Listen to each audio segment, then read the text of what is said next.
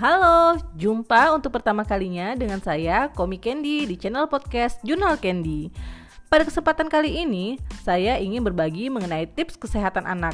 Bagaimana caranya agar anak aman menjalani imunisasi di tengah pandemi COVID-19.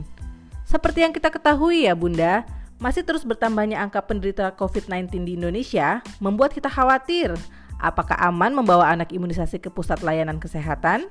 Padahal di sisi lain, imunisasi ini sangat penting. Imunisasi adalah hak anak. Imunisasi dapat membentuk sistem imun sehingga anak bisa terhindar dari penyakit berat dan fatal. Berikut ada 6 tips dari Ikatan Dokter Anak Indonesia.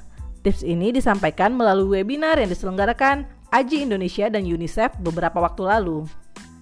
Tips yang pertama, pastikan kita sebagai orang tua dan anak dalam kondisi sehat dan tidak baru saja memiliki riwayat berpergian. Kedua, buat perencanaan jadwal kunjungan. Tips yang ketiga, buat janji via telepon atau via online. Tips yang keempat, datang tepat waktu sesuai jadwal yang dijanjikan.